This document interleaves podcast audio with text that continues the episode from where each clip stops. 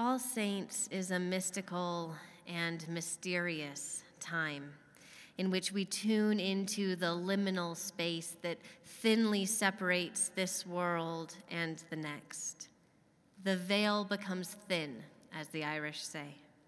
And our awareness of those who have gone before us opens our hearts to remember, reflect on, and respect the generations that have shaped our lives. All Saints, which we celebrate today, in particular, invites us to feel the spiritual connection with our faithful ancestors. We read the Beatitudes as a way of remembering those who have received blessing, those who are blessed by God and whose faith has shaped our faith. Matthew's version is a little unique. You may recall from our other readings of Matthew this year that he tends to elevate violence and judgment and was deeply influenced by the infighting of the Jewish Christian community of his time. There are nine blessings or happinesses in Matthew's Beatitudes, in which Jesus is remarking on those who are in God's special favor. Luke has four blessings and condemnations, and Thomas shares three. Scholars confirm that Jesus certainly formulated the initial blessings the poor, the hungry, the weeping. These are in tension with perceived blessings of our culture, in which prosperity, power, and happiness usually convey a blessed life. What's interesting in Matthew's version is that there is an addition of spirituality that would have been added to convey religious virtues rather than just social or economic. For example, in Luke, we read, Happy are you poor, God's domain belongs to you. Happy are you hungry, you will have a feast. Whereas Matthew adds poor in spirit and those who hunger and thirst for justice. Or in the version we just read, happy are the people who are hopeless, for the kingdom of heaven is theirs. Happy are the people who hunger and thirst for righteousness, because they will be fed until they are full. The community of Matthew and his Beatitudes were, were heavily influenced by religious differences, by persecution, and by infighting in the time of this Jewish Christian community. Matthew also introduces four blessings not found in Luke or Thomas. And these blessings are usually translated as meek, merciful, those with pure hearts, and those who work for peace. These are virtues, not states of distress, like being poor or hungry. So, one is receiving blessings for being virtuous, not receiving relief from distress. And this is interesting because people normally expect to be rewarded for being virtuous. These statements are not turning the world upside down like the original statements of Jesus. In fact, these virtues would have been well known and accepted in Judean culture. There's no paradox. So, scholars again easily note these were not statements by Jesus. When we reflect on the Beatitudes, I do think it's important to consider Jesus' intent with his statements. As with most things Jesus taught, he wanted to turn the world upside down, to expose materialistic and power hungry agents of empire. So, the saints that we most often and easily recall are people who considered themselves resistors of domination, hierarchical, or status seeking norms. They are the ones blessed by Jesus, made happy by their juxtaposition to the worldly structures of their culture.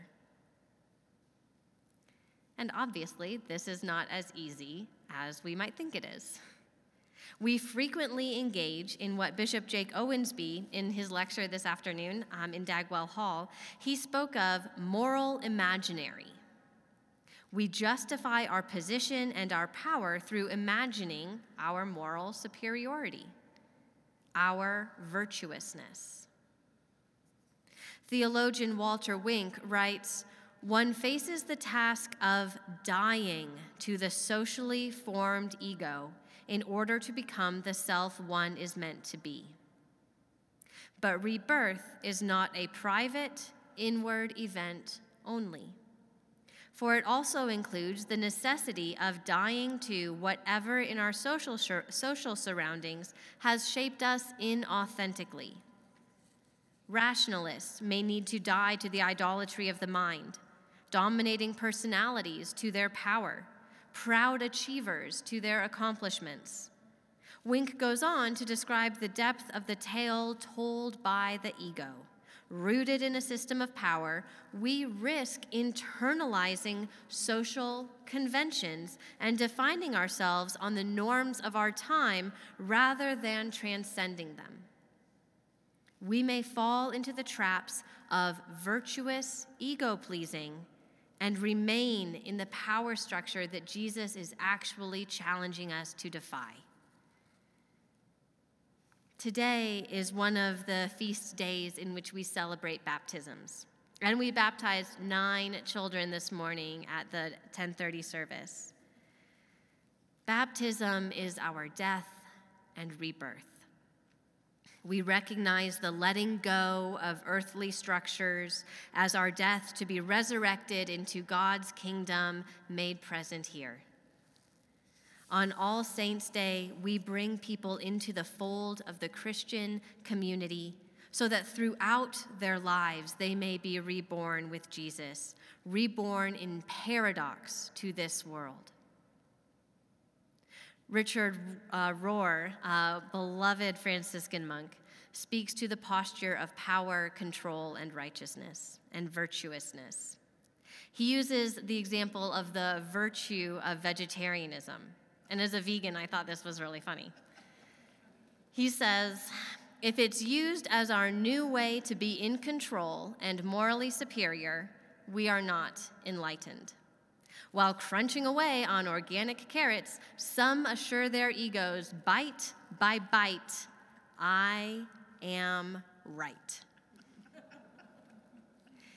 He goes on to write that you can tell something is in an ego control game if it's obsessive and not balanced with mind, heart, and soul.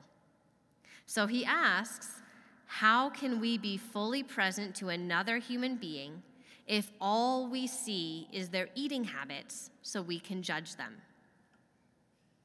Obviously, an example for much larger questions. What do you need to let go of in order to be reborn with God? I know there's things in my life I'll tell you, uh, college basketball season is starting back up again. Exhibition games are well underway. And my moral superiority as a Gonzaga basketball fan sometimes gets very real. I mean, for sure, we're better than Duke. and sometimes I feel that as a Zag fan, I'm a better person than a Duke fan. I mean, I'm just kidding. My colleague Sarah Strand is a Duke fan, and she's lovely. But I do need to let go of being a Zag fan in order to authentically love Duke fans. They are, I can't even say it with a straight face, beloved of God too. and I'm reborn each moment that I'm open to that. The humility involved in virtuous reward is a really tricky line to walk. And in Matthew's community, there was surely virtue signaling going on, just as we see it today in times of deep division. These are only natural human responses to conditioned world of power. So when Matthew says, This is how you gain status with God, of course there were people clamoring to claim that virtue. We need to die to the socially contrived notions of even virtuous and allow the authenticity of ourself with God to shine through. Saints are not saints because they exemplify particular virtues all the time. They are saints because they choose authenticity and love beyond social norms and even beyond proclaimed virtues. Moment to moment, we can let go and be reborn with God.